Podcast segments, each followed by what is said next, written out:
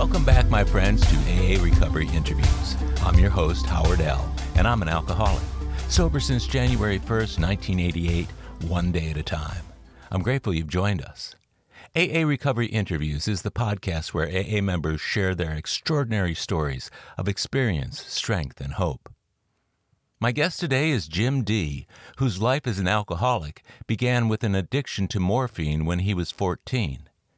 Administered four times a day while he was hospitalized after a serious surgery, Jim found that morphine did more than just kill the pain. It helped him escape the mental pains he felt from childhood on. But morphine was difficult to get, and he soon found that increasing amounts of alcohol would have largely the same results. So he didn't stop drinking or using drugs until he was 46. Jim's life prior to sobriety was the familiar odyssey of drinking and drug use to which so many alcoholics in AA can relate. But the biggest challenges and threats to his sobriety occurred after he had joined AA. At 13 months sober, his wife of 17 years was found dead from a drug overdose suicide. After nearly four years sober, a drunk driver caused a nearly fatal motorcycle accident for Jim that landed him in the hospital for three and a half months of multiple surgeries for shattered bones and a brain injury. Released to a life of chronic pain, he also lost his beloved career as a symphonic musician. Later on in his sobriety, Jim lost his best friend to suicide. More recently, as the only child, Jim has been caring for his 91 year old mother, who's been very sick, handling the tragedies that have befallen him during sobriety, as well as the gifts that have come from it. Jim has stayed firmly planted in the action part of his AA program. Sponsoring other men and ceaseless service work has never failed to improve the quality of his sobriety, no matter what he faces in life. Jim's story is both courageous and captivating. It provides a roadmap for navigating troubled times and an inspiring optimism for living a happy life in the midst of Alcoholics Anonymous. So please enjoy this episode of AA Recovery Interviews with my fine friend and AA brother, Jim D. My name is Jim. I'm an alcoholic. Hi, Jim. I'm so glad you could be on the AA Recovery Interviews podcast with me today. I've been wanting to have you on the show for a long time. And I know life has been throwing a lot of stuff at you over the last year. And I want to hear more about how you've been able to get through all of that because I know some of the situations have been very dire and tragic and difficult, but you've stayed sober the whole time, haven't you? Yes, I have. And that's an amazing accomplishment as far as I'm concerned. Um, so you and I met, I guess, did we, did we know each other before Zoom? I'm trying to think you knew my sponsor pretty well, Mike, right? Yes. Yeah. From one of my very early, my 1993 sobriety. That's amazing. Yeah, Mike's a he's been my sponsor for the last 33 years. Wow. He just called me uh, yesterday. Yeah. Yeah. well, he, well, you know, he partic- still participates in this meeting online, on the Zoom meeting every Sunday night. I didn't know we had an online version of this. We meeting. do have an online version. It was the it was the version that whenever it was we got back together, uh, the Zoom version continued for those men who didn't feel comfortable enough coming back into the live meeting. Okay. And so that's just kind of But not a Wednesday night though, right? No. Okay. Not not that I not that I know of. And unlike some of the other meetings that have managed to put together the video along with the live meeting, we don't this room does have the capabilities, but it wouldn't work very well with the sound and everything. So um But yeah, in answer to your question, Yeah. I don't think I knew you before Zoom. Yeah, yeah. You were. It seems like people who've been in the program for a long time or been around AA a long time sometimes cannot know each other 30 years later because we go to different meetings and when we live in different parts of town. Now you've been sober how long? 16 plus years. And What's your sobriety date? 12, 12, 05. 12 and 12. Tw- that makes it easy to remember. I'll, I'll remember that date for future for future reference. Was that your first time trying to get sober? Of course not. What uh, what what was your first stint? When was your first stint in AA? 1992. I got married in 91 Mhm. and I was in treatment in March of 92. Uh huh. And uh, it was for the same thing I came in this time for. Uh, crack brought me to my knees, but I was been an alcoholic since I took my first drink. And when was that?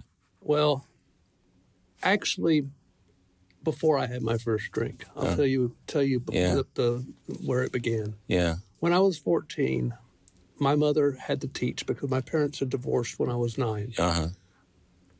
I developed a ruptured appendix. Mm-hmm. And by the time my mother was willing to take a day off and take me to the, really see the doctor, Yeah. I was getting sicker and sicker every day. When we finally went to the doctor on Friday, he took one look at me, put me in the hospital. I went to the hospital. They did a four hour surgery, and I was in the hospital for a month. And every four hours, they brought me morphine. And not only did it take the physical pain away, Mhm. it took the emotional pain away.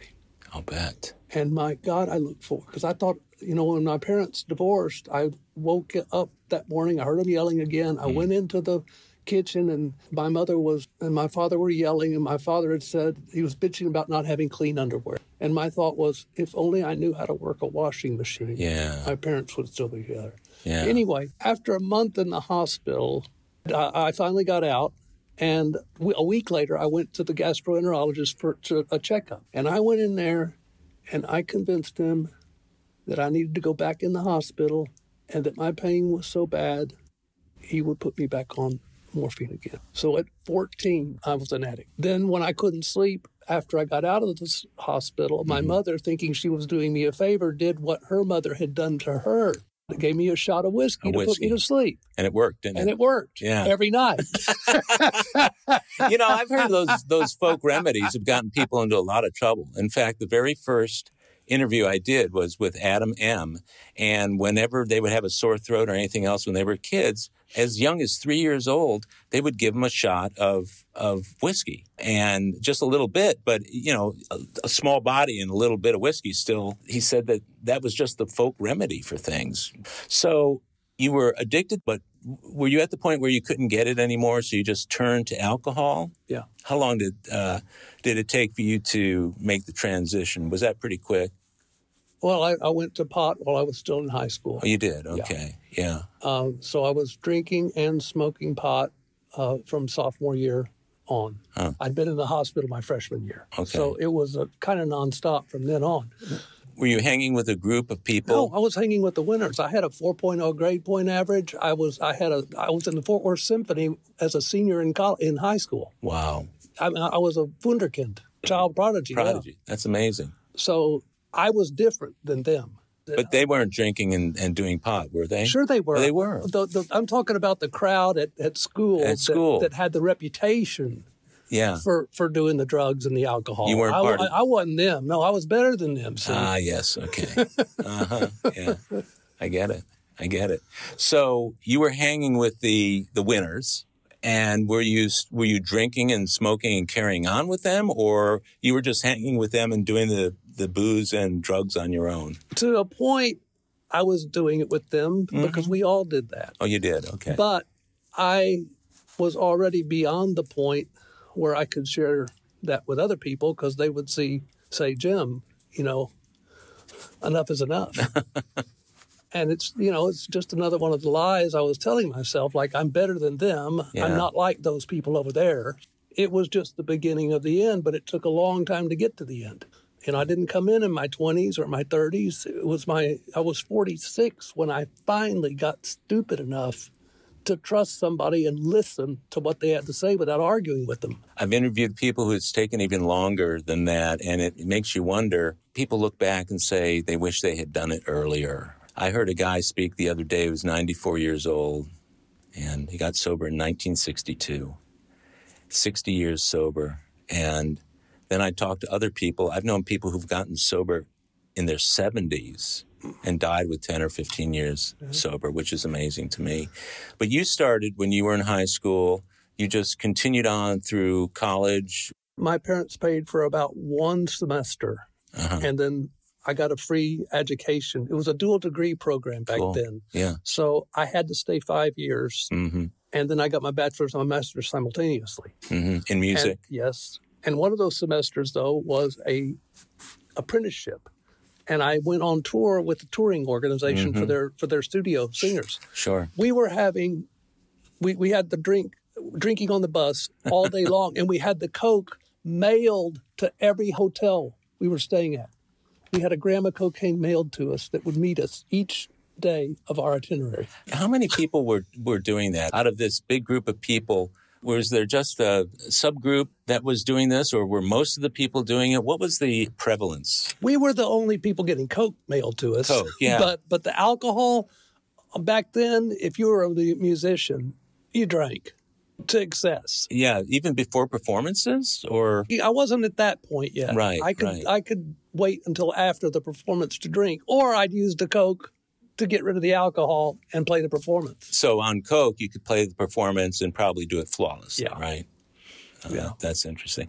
Which to me makes it that much harder for somebody to quit when you can excel at what you do while you're under the influence. Exactly. It's that functioning, that functional drunk that is the downfall for a lot of people. I was that way when I was in school. I was stoned and, and drunk most of the time, but I got really good grades.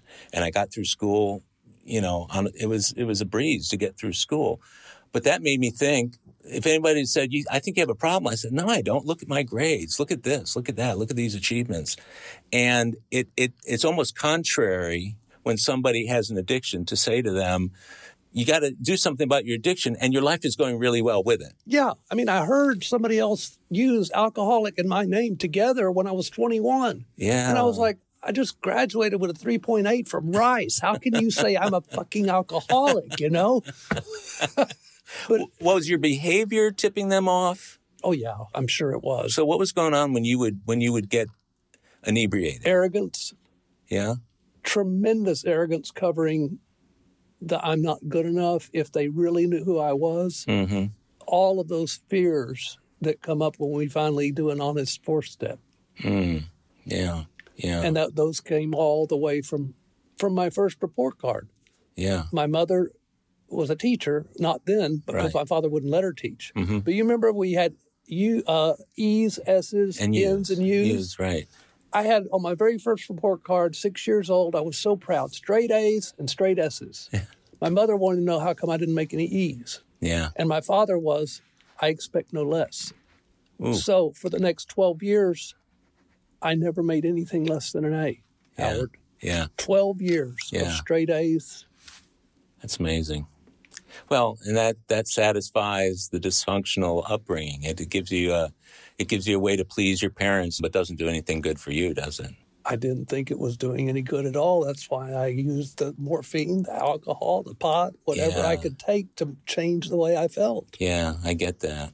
When you were drinking, you mentioned that you would get arrogant and were you a belligerent drunk or were you laid back? What was your demeanor?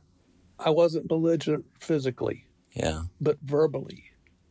Not only were you wrong, you were very wrong, and I was going to make you feel it. Oh, that's tough. And I, of course, was never wrong. So is that a throwback to your folks? Were they have the, that type of people that they were never wrong? Yeah, my father especially. Yeah. You know what's sometimes really sad, I think, when I think about it, is when I look at my behavior sometime and I, I can make a direct linkage to my behavior with the way my dad was. And for years, before we had children, that's one of the things that scared me about having children was the type of upbringing I had, which was horrendously, it was a, it was a very, very bad place to be. I mean, my brother joined the army in 1967 and went to Vietnam in 1968, the worst year of the war, to escape the home. Mm. He went to Vietnam to get out of the house. That's how bad it was. And yet, whenever it was my wife and I were ready to have kids, I thought, oh man, I don't want to revisit visit that. And I didn't. But there was that fear. And that to me was one of the things I've been able to deal with and overcome in AA. But your your the way you were treating people sounds like it had the potential or the effect of alienating a lot of folks. It did. And I never got to the point where I was comfortable enough to have children. Mm, mm-hmm. Mm-hmm. And it's for the best. Yeah.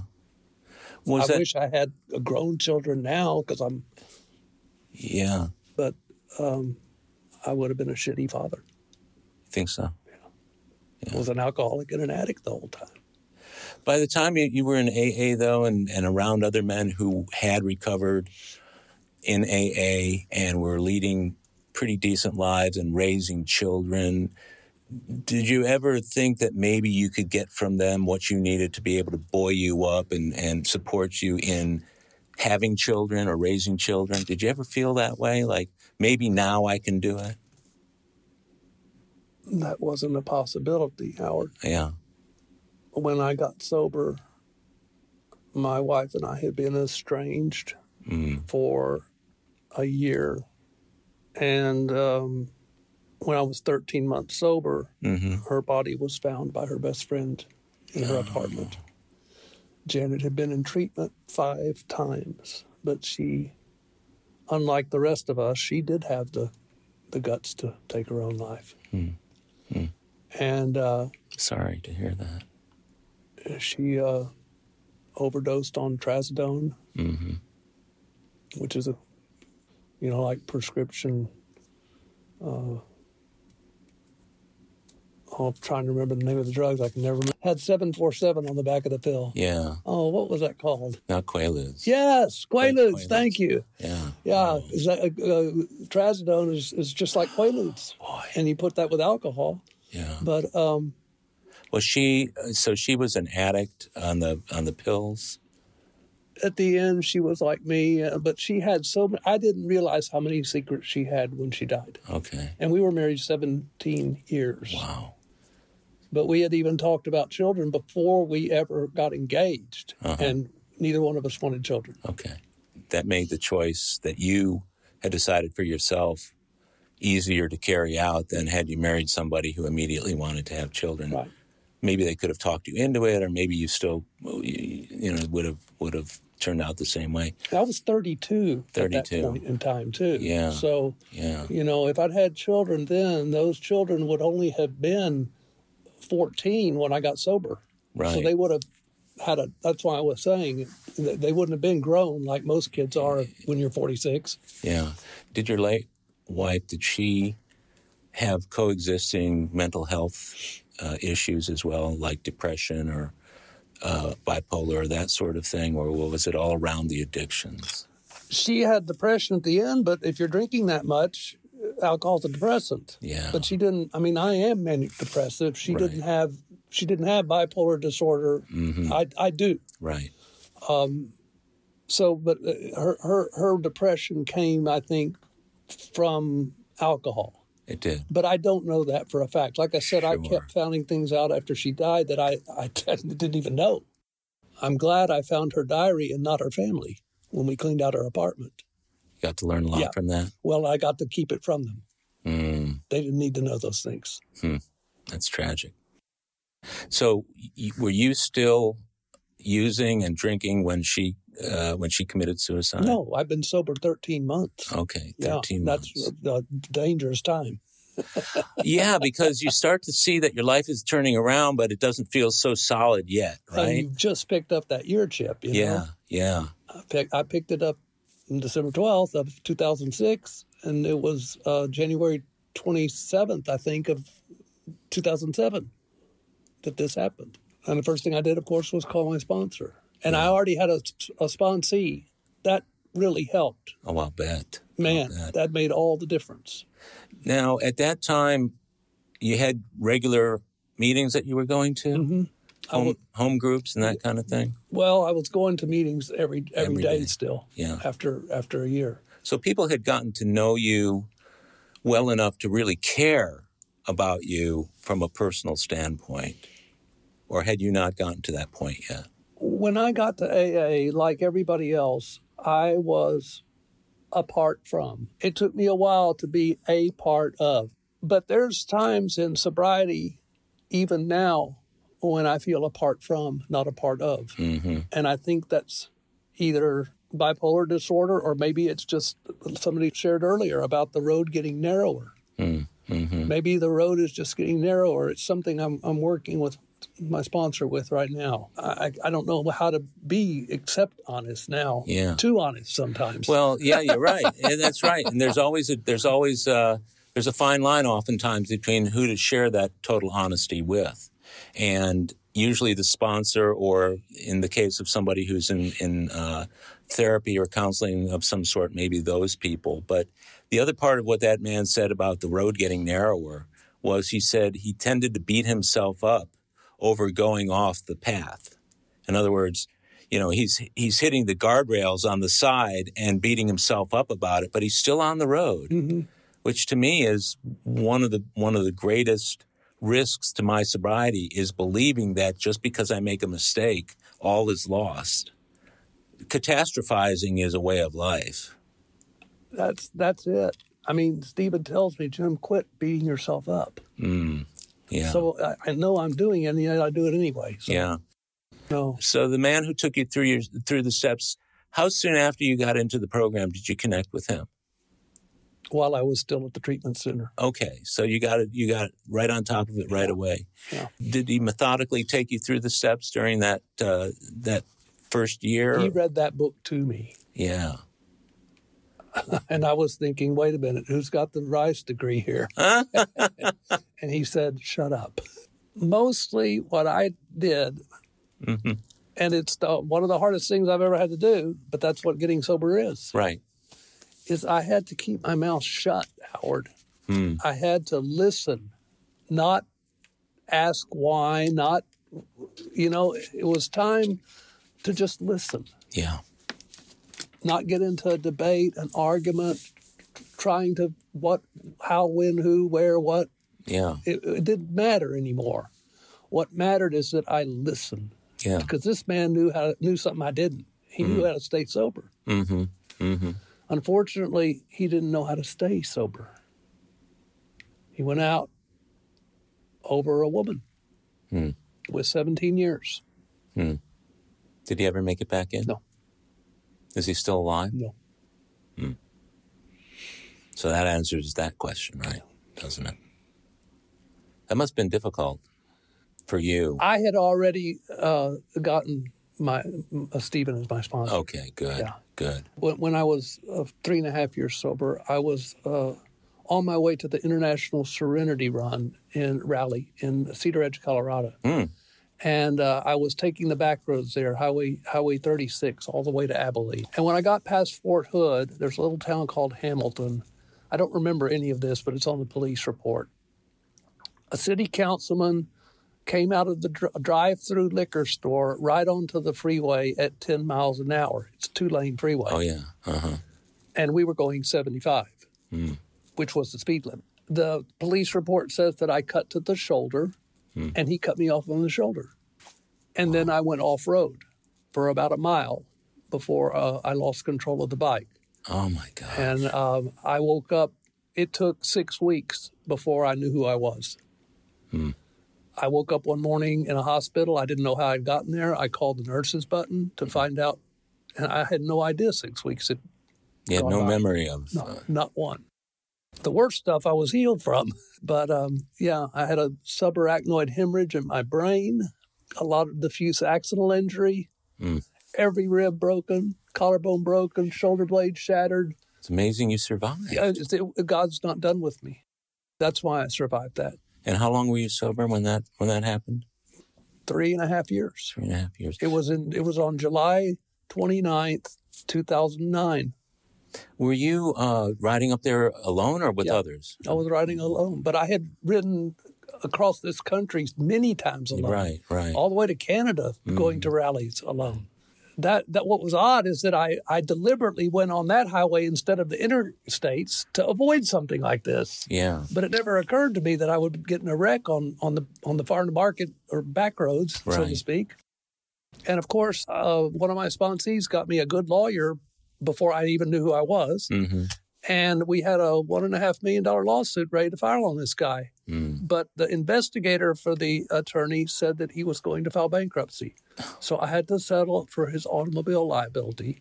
And I got two thirds of that Right. after the lawyer took his third and, and the accident reconstruction and the investigator. So those came off the top.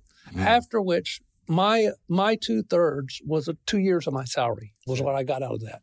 And I spent the next decade going in and out off of long term disability until the orchestra finally said, We can't keep doing this, Jim. This, they, they told me a season in advance. Next season's going to be your last season. Mhm. Then we're going to give you three more years of long term disability, and then we're going to retire you. Mm. So they did it very nicely for a Yeah. guy with, and I retired with 32 and a half years of service. But you were you were gone so much because of the recurring Right. medical situations. I just could not recover from one of those surgeries that I'd undergone to save my life. Has it since? No. So it's one of those recurrent wounds that won't heal. It's uh, neurological. Yeah. It's all of my uh, catalytic nerves from my spinal cord ar- around my rib cage and to my sternum.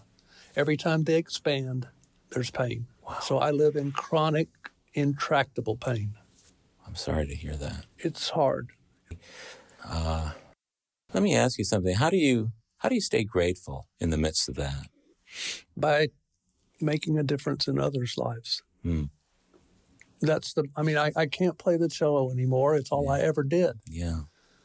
But what I can do is pay it forward. So that's what I do. I did it by teaching for 14 years every Friday afternoon. And then I've done it through sponsorship. hmm And I do it by showing up at meetings, whether I share or not. And then when I, if I'm called on, I try to stick to the topic, stick to what's in the book, not make up my own. Yeah. you know, hearing your story right now, it, it makes me feel like I wish I had heard it 20 years ago, but I know I've heard variations because if you stick around these meetings, and you know this for a fact, you stick around these meetings long enough, you're going to see people go through everything human beings can possibly endure and stay alive. Yours was an accident, but the consequences just sound horrendous. Well, the irony makes it hilarious, doesn't it? Yeah, that he's coming out of a liquor store. Was the drunk driver. Was he cited? He couldn't. The the cop. This was a one cop town. Yeah. They were lunch buddies. The cop sent him home without a ticket. Oh, the five witnesses called uh, DPS. DPS showed up, toward that cop a new asshole. Yeah. Then went to the. This was a city councilman. Yeah. They went to the city councilman's house, but since he was home now, they could not legally breathalyze him. Oh no. So no, he wasn't charged with with intoxicated driving. But put two and two together. He came straight out of a liquor store. The woman in his in the passenger seat was not his wife. Mm. That's in the police report too. and and he entered the freeway at 10 miles an hour Yeah. and then cut me off at 10 miles an hour. That's not sober driving. And the cop wouldn't even test him. The cop said, go home. And so I pray, you know, for a drunk driver who ended my career Yeah. every night. I still have to do that. I'll, I'll never quit doing that Yeah. because that's a hard one to get past. The oh, prayer Okay. started out with God, give that bastard whatever he deserves. Only Yeah. God gets to say what he deserves, not Jim. Yeah. Yeah. yeah. Yeah. Well, hopefully he's gotten what he deserves, whether it was living with what he did or but who knows? I mean, it's not it's it's it's about you now. It's not about him. You said that when you went off the road, you went for a mile before finally falling. What was going through your mind when you got cut off there? Were you I don't remember. don't remember? No, I don't remember this. Yeah. That's all erased.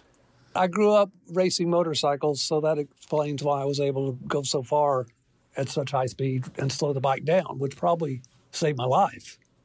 I went, went- down on my right side based on all the damage Oh. that's on my. None of my left side was hurt. It was all right side. Yeah. Collapsed lung, broken ribs, all that stuff was all right side.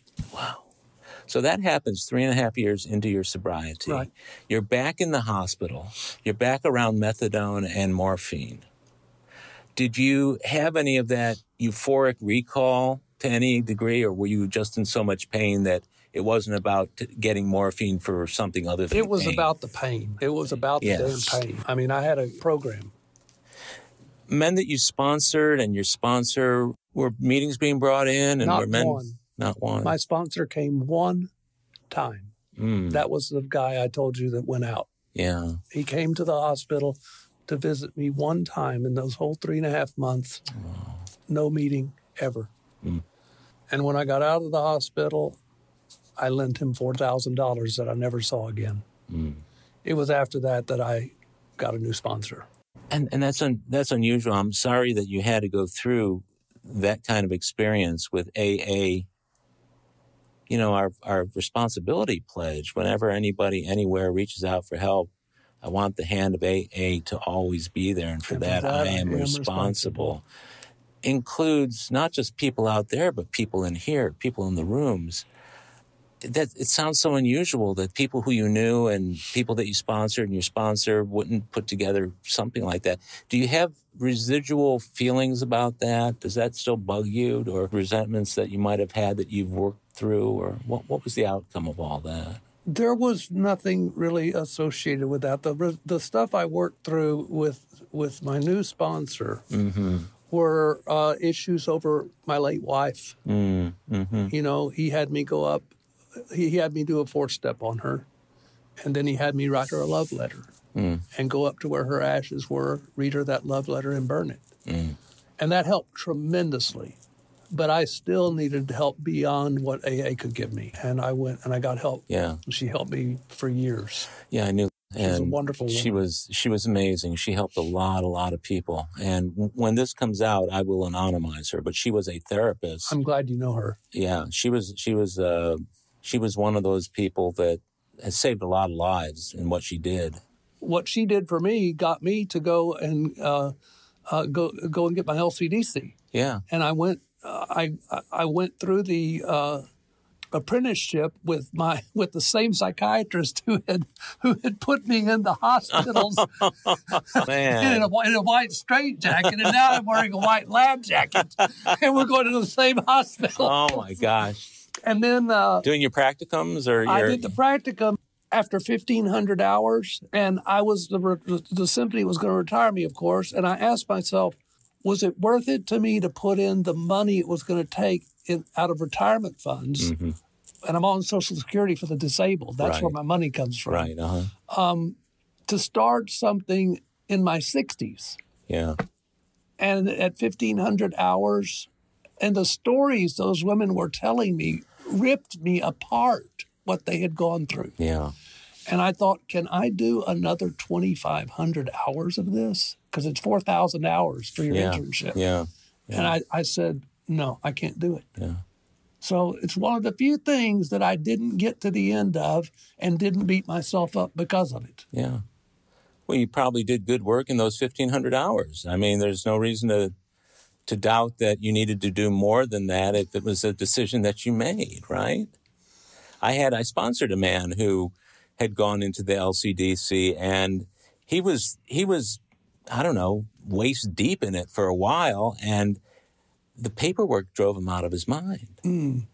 And the number of hours and it seemed like the the the goal was like a million miles off hmm. because he was also in his in his early 60s at the time and i don't know whether it was just a, a function of age or experience or whatever but as i think happens to a lot of people in recovery who go into the mental health field the helping the social worker type jobs the lcdcs lpcs whatever they are is that they don't recognize or realize the amount of actual work is involved before you ever see somebody, before you ever talk to somebody. I've had a couple of sponsees get very disillusioned with that. Have you have do you know have you did you feel that way or do you know people who have had that experience? Yeah. And I think it's much better. You get to make a difference much easier by sponsoring someone than by being a therapist for them. Yeah, yeah. because how much time are you actually getting to spend with a human being to make that difference Yeah. versus the time you've got to spend like what you just said just to get to the human being Yeah. Yeah. much less what you got to write up afterwards Right. Yeah. so yeah that that was a part of it too Yeah. of course I get it. but sponsoring you know everything you do is about them and it rubs off on you because that's how we stay sober Yeah. I mean, step 12 isn't about sobering up drunks, it's about staying sober working with them. We'll be right back. My friends, if you're enjoying listening to AA Recovery interviews, check out my Big Book podcast, the complete unabridged audio version of the first and second editions of Alcoholics Anonymous. It's an engaging word for word, cover to cover reading of all 11 chapters and original stories, including rare stories not published in the third or fourth edition. It's a quick and easy way to hear the big book wherever you are, whenever you want. Listen to all 85 episodes by subscribing to the Big Book Podcast on Apple Podcasts or wherever you get your podcasts. Or listen on BigBookPodcast.com. You'll know you've arrived when you see our logo, a first edition Big Book wearing headphones. And we're back. So you went in for additional counseling at you said about three years, or was that further? Were you further on before you actually did the counsel did counseling? It must have been after the wreck. Yeah. It must have been 2010. Okay. I'm sorry. Yeah, that, that- I, I I can't remember for sure now, Howard, but I think that's right because, uh, yeah, that had to be right because I Yeah. saw her for about seven or eight years.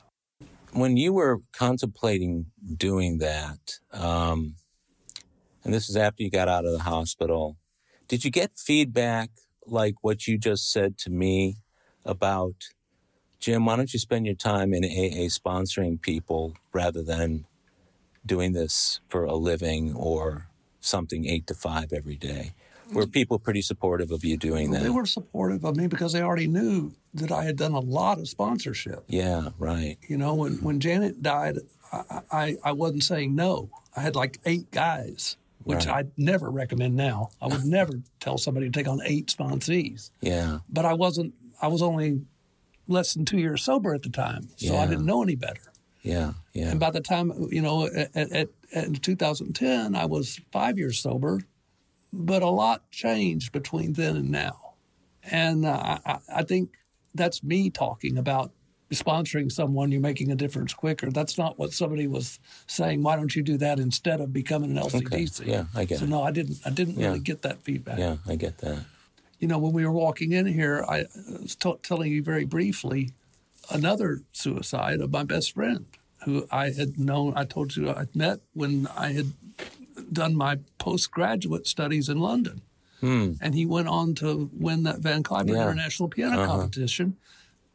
He was a brilliant guy. And we were very, very close and had been since 82. So we put out a record together. Mm-hmm. Um, and uh, less than a year after that happened, he had Thanksgiving with my with my mother and my aunt and my my cousin. I couldn't be there because the symphony had a concert on Friday and we had the rehearsal on Wednesday. So I only had the one day up and I couldn't one day off. I couldn't go up Mm. Couldn't to Fort Worth and back down to Houston. Yeah. And uh, I called him trying to find out if he was going to be going to staying in Fort Worth Yeah. because he, he, his brother had already committed suicide. His brother committed Yes. suicide. Oh my so he was going down to be with his mother on the holidays. And I called him to try to find out if he was going to be with her or if he was staying in Fort Worth. But I found out later that evening that he was already dead when I left that message. He had died hmm. at five that afternoon hmm. when he had gotten his pistols back from a woman he'd given them to because he was depressed and was oh. afraid to have them around. He oh. convinced her he was okay now. And then when he got him back, he laid down on his bed. And there's a guy who had everything Yeah. and put a bullet through his head. Yeah. So I'm thinking, you know, wife suicide, drunk driver put me in a hospital for three and a half months, best friend suicide, lose my career to the drunk driver. When is this going to stop? you know? Yeah. Now, when you ask that question, Jim, of whom do you ask that question? I ask it of God, but I know the answer already. You do? These things happen to everybody. Yeah. Do I think because I'm a recovering alcoholic, I get special treatment? Right. That I don't have to go through life on life's terms like everybody else in the world does? Yeah. We as recovering people, sometimes we get in that that mindset. Yeah. I deserve this. I got sober. No, you don't deserve shit. You, you've got what you deserve. You got life, but it's you're on borrowed time now. you're, you're on your higher powers time. You're not on your time Yeah. anymore. Yeah. Because left to your devices, you'd be dead. And it's difficult, especially when we're sponsoring different men in different stages of their lives, whether they're terminally ill or men who are going through marital issues or whatever, to turn that into a positive. And the, the easiest way I've found to do that, not easy, but, but the, the most effective way, and it works for me, is I say, what you're going through now is a, is a future gift to somebody else. Your experience going and getting through this is the gift to the next guy who wonders whether he can get through it. Yeah. And that experience is the gift. So you, you can't know now when that's going to be, but it sounds to me like you've already spread what you have to give from the heart to a lot of people since all that happened to you. Thank you. Yeah. How do you see your relationship with your higher power? And did you have a relationship with the higher power before you came into AA? I had a relationship, but I didn't believe, I thought that God had given up on me. My sponsor told me that I needed to pray on my knees Uh-huh. while I was still in the treatment center. Okay. I remember I wanted to wait until nobody could possibly catch me doing this. Right. uh, most especially my roommate. So I waited until the med the night med call. So he goes down, he's getting his meds, and um, I go up there and I, I get on my knees and I'm talking to myself. Okay, I'm not talking to God. I'm talking Yeah. to myself, Mhm. and I hear that door open behind me, and I'm fuck. So I get off my knees as fast as I can. I get under the under the blanket. but he comes in. and He said, "Oh, dude, man." Listen, I'm sorry. If you need some quiet time, just let me know. he thought he thought been, you know, masturbating, not praying. so that was my first prayer to God after my sponsor had told me you got to start praying. Oh my gosh. And for the next seven months, it was me talking to myself. And somewhere after, uh, you know, my sponsor uh, was one of those who took you through five, six, and seven in one sitting Right. and it was a long, long sitting. So he said, on your way home, you know, think about it's an hour drive, so be Mhm. still for an hour, think about anything. Anyway, one night I was, um, I guess the way I had always felt the presence of God was through music. Uh, I would get um, the goosebumps when in certain passages. Mm. I would cry in Yeah. certain passages in certain pieces, Yeah. like I did last night. I wasn't playing, Yeah. but I was hearing. Yeah. Anyway, one night I was praying and uh, I was on my knees. And you know that story at the end of uh, We Agnostics about the preacher's kid? And he says, This is going to be told later, but on page 192, actually. Mm-hmm. Uh, but we're going to tell, tell it to you a little bit to you right now. Mm-hmm. And it gets to that point where he says, um, he says, uh, he felt he at once a, a great, the waves came through him like a great tide at flood. Yeah. It was like that. I was on my knees praying, and goosebumps started in my head, and Huh. went all the way through my body, through my knees, out my feet, wave after wave, each one stronger than the one that came before, until I didn't think I could even take another. They were so overpowering. Wow. And then another came. Nothing like that has ever happened again. But it doesn't have to. Now that happened when you were About seven months. So seven months sober. that was my spiritual awakening. Hmm. Just it was a it was a burning bush. I had a burning bush experience Were you waiting for one, or or No. was it completely by surprise? completely by surprise. You know, that's such an amazing realization when it happens. It's like it's like you want to hold that moment, hold it forever. That particular feeling forever. That con- it sounds like conscious contact. Yeah. Yeah, exactly. Have you had that kind of experience since? Not through prayer. Mm, I've had it through music. through music. Yeah. One more one more time recently actually. Yeah. I don't remember it because it was during the COVID mess. hmm Um, I was praying on my knees and just a little bit, nothing like nothing like that night. Sure. Yeah. But I, I well, I was touched briefly. Mm. with with some with the same goosebumps while I was praying, Wow. and I thought, oh, that's that's what that felt like. But it was it was just a little reminder. I'm still here, Jim. Yeah. That's a good feeling. I'm still here. That's a good. That's a really good feeling. I've had some ex- experiences like that myself, and it's an amazing realization that you're not alone.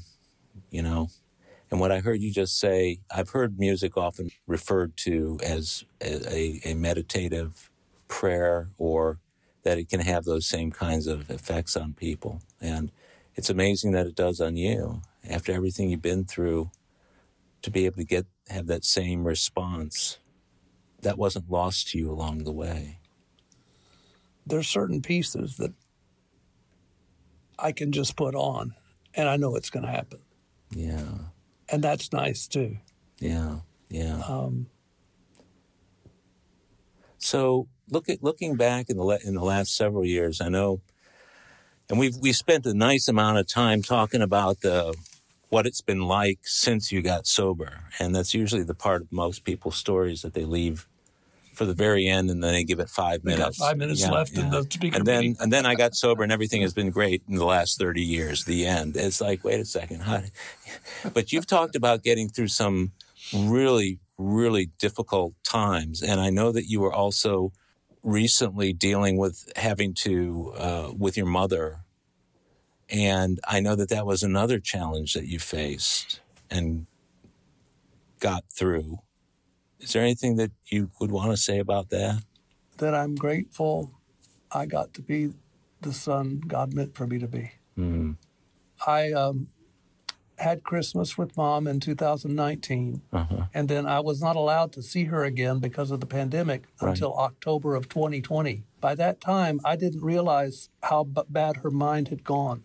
She quit paying Medicare, and Medicare cut her off, and her health insurance cut her off. And she had just gotten out of the hospital. When I went up there in October, this was month six, right? Yeah. They were going to cut her off the end of October, but I didn't know this yet. Uh-huh.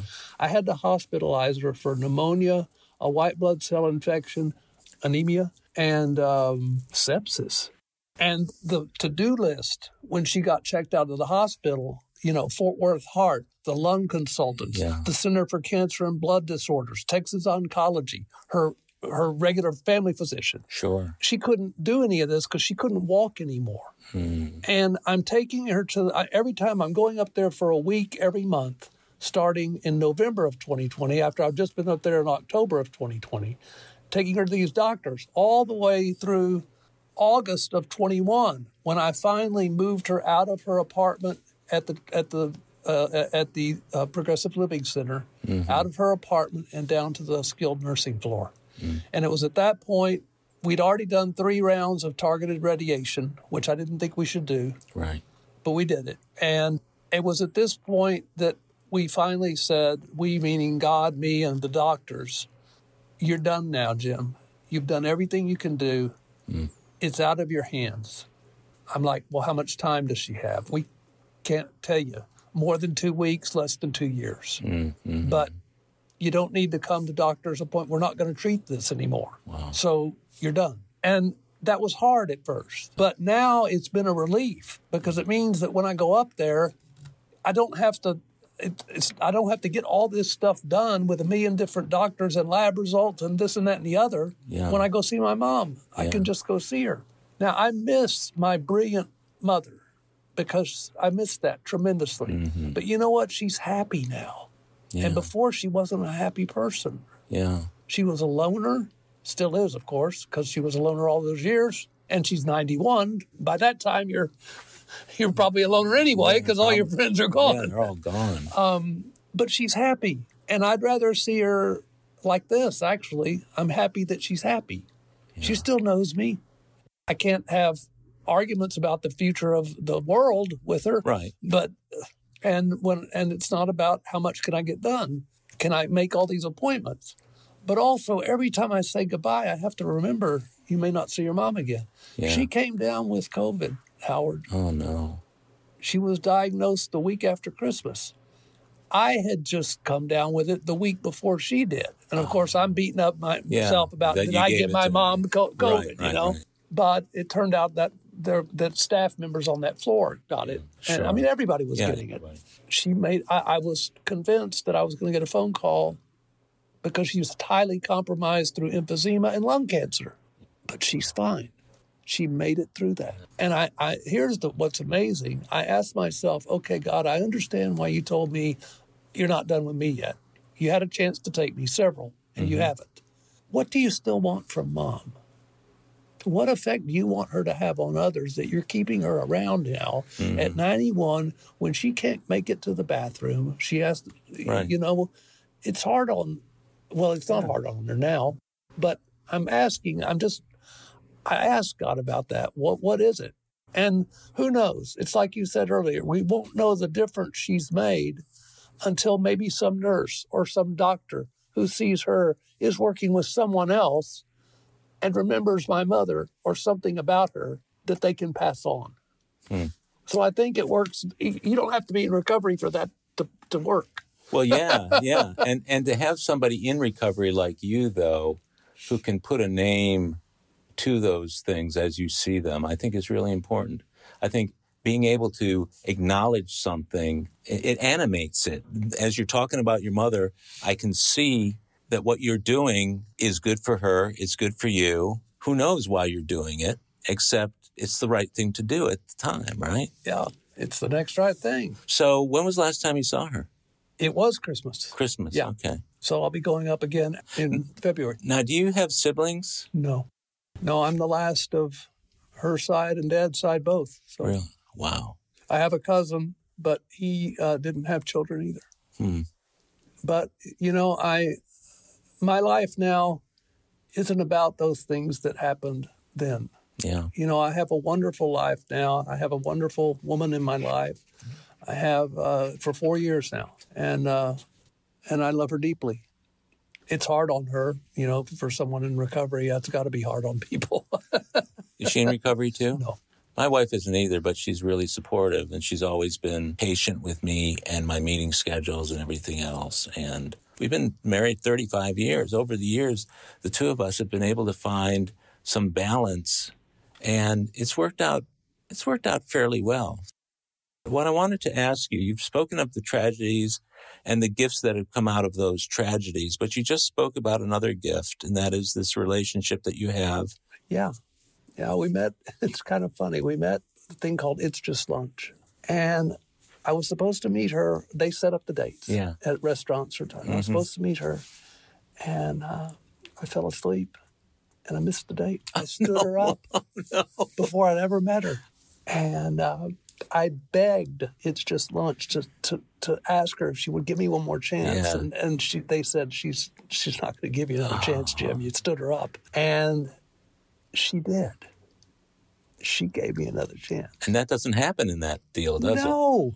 And we met and that and and and we've been dating ever since. Another God deal, huh? It was. It was. That's It amazing. truly truly is.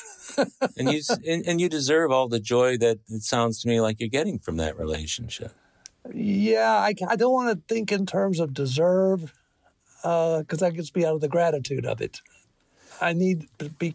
I don't mind you saying it. Yeah, yeah, yeah. yeah. That's But- you're right. You're I, right. I can't think I deserve this. I, I need to stay, stay God's grace. You know, there was a man who uh, came to those meetings that I, when I got sober the very first first time. yeah.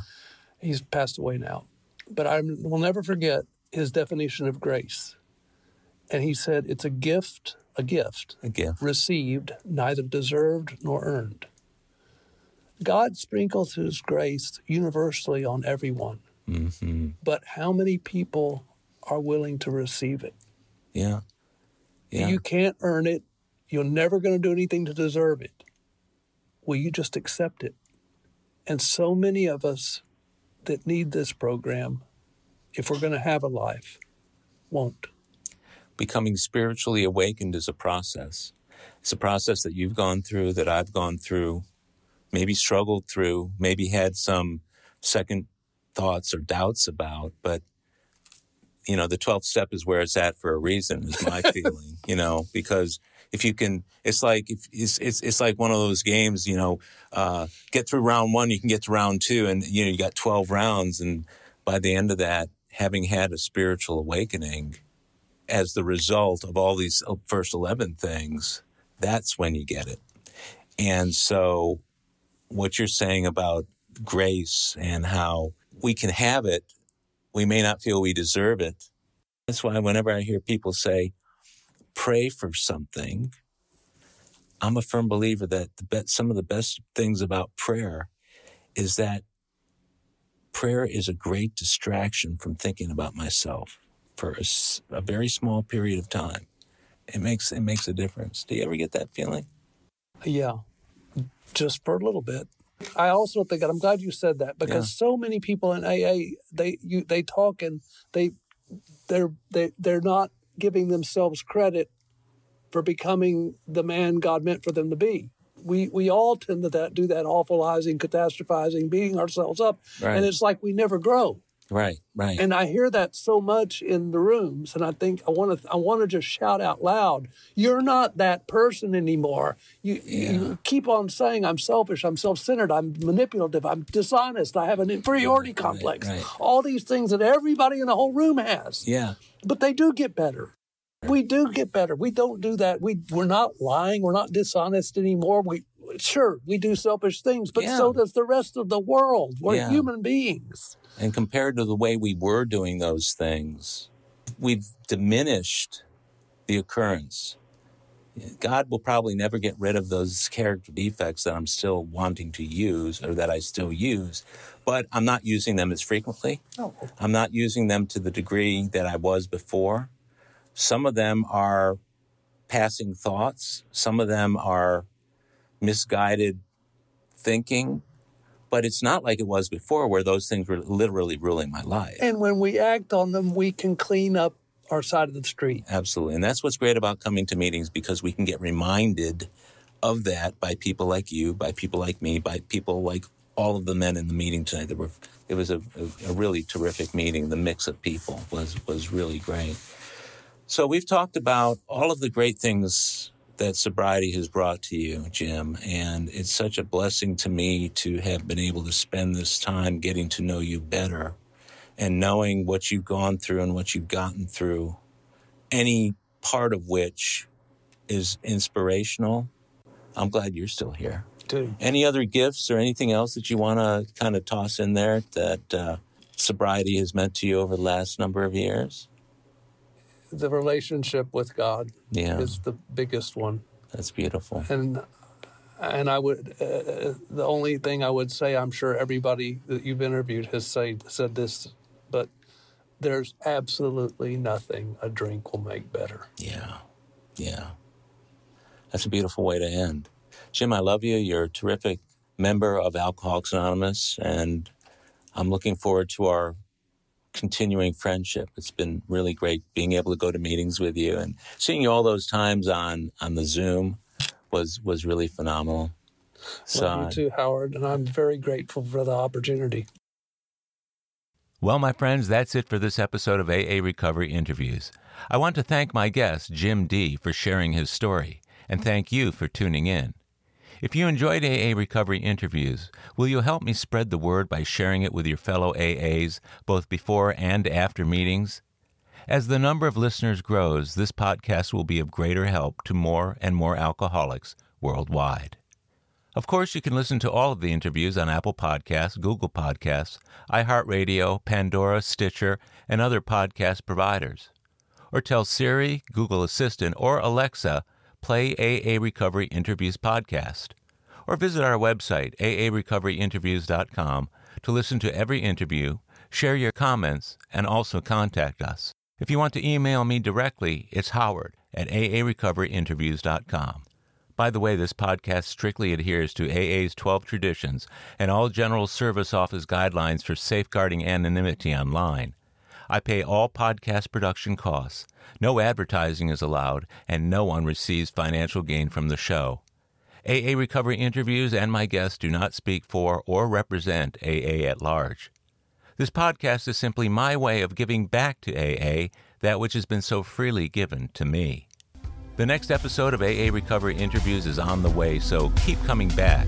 It'll be here soon.